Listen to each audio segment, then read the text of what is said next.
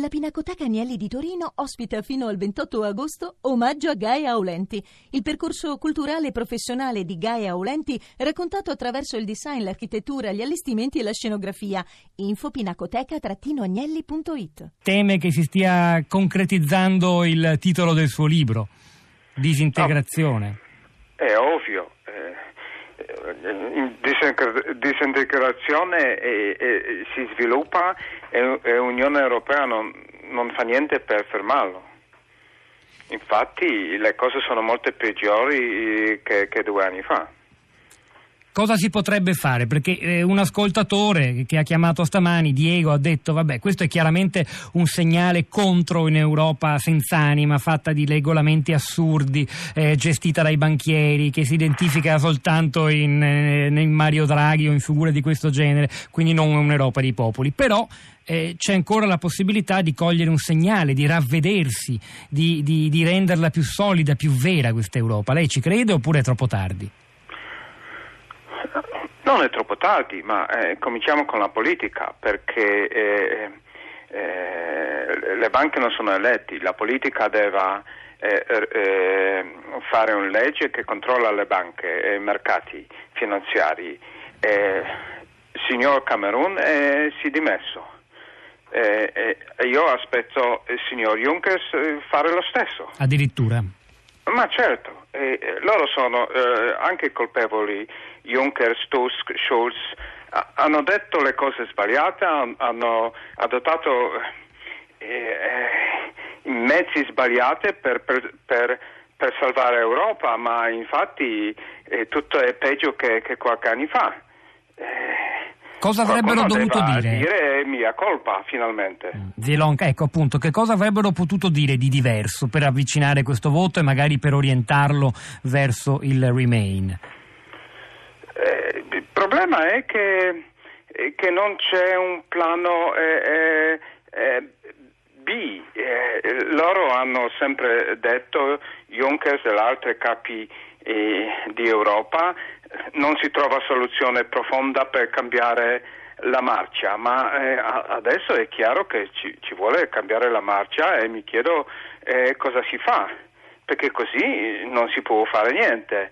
Eh, le mercati non hanno fiducia, i cittadini non hanno fiducia non è vero che si può tornare nel Stato eh, nazionale e tutto sarà bene. Eh, questo eh, può dire Farage o Le Pen, ma, ma la gente un, eh, più sofisticata non, non si contenta con analisi così. Per lei è stato un errore eh, mettere nelle mani di un voto semplificatorio, un'alternativa secca, Brexit o Remain, quindi nelle mani degli elettori, un, un, una scelta così complessa? Non solo complessa, e se si fa referendum i vincitori prendono tutto, non, non, non c'è spazio per dialogo, non c'è spazio per eh, compromesso è un modo di fare decisioni non molto intelligente. Ma democratico? Non è democratico per niente, mm. perché qui abbiamo eh, ehm, piccola maggioranza in Inghilterra che, che, che, ha vinto questo voto, ma, ma loro rappresentano piccola minoranza nell'Europa. Il problema è l'altro, il problema è che, che negli altri paesi la gente è dissatisfatta, anche gli imprenditori sono dissatisfatti. Ieri ho parlato a Amsterdam eh, con tanti imprenditori olandesi e, e, e, e belghi che, che, hanno detto Europa non ci ascolta. Allora cosa fanno a Bruxelles?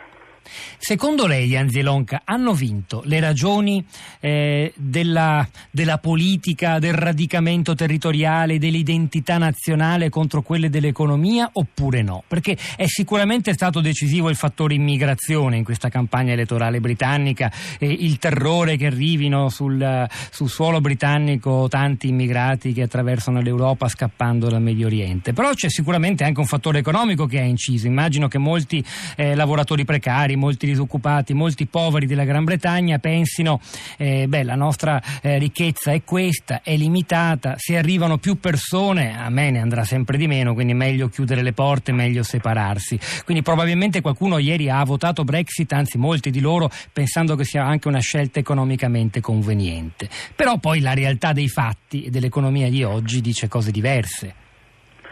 Ma la, realtà è che, che, tutti questi problemi eh, eh, non sono, eh, non sono da, da, da, ieri. Eh, lei ricorda Brindisi 91, eh, eh, crisi di profughi. Era già grande questo tempo. Cosa abbiamo fatto nell'Europa fra tutti questi anni? crisi di euro. Dopo il primo uh, bailout di Grecia si poteva dire va bene, questa soluzione eh, funzionerà.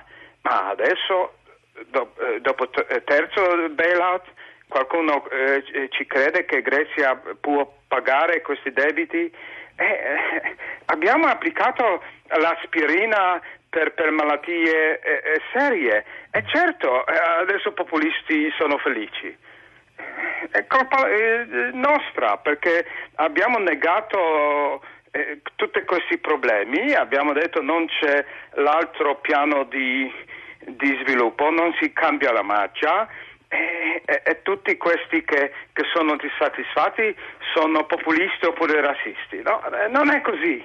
Dobbiamo cominciare eh, dire le cose eh, serie e, e, trovare l'altra soluzione per Europa, se no eh, eh, tutti questi radicali e vincono eh, domani facilmente.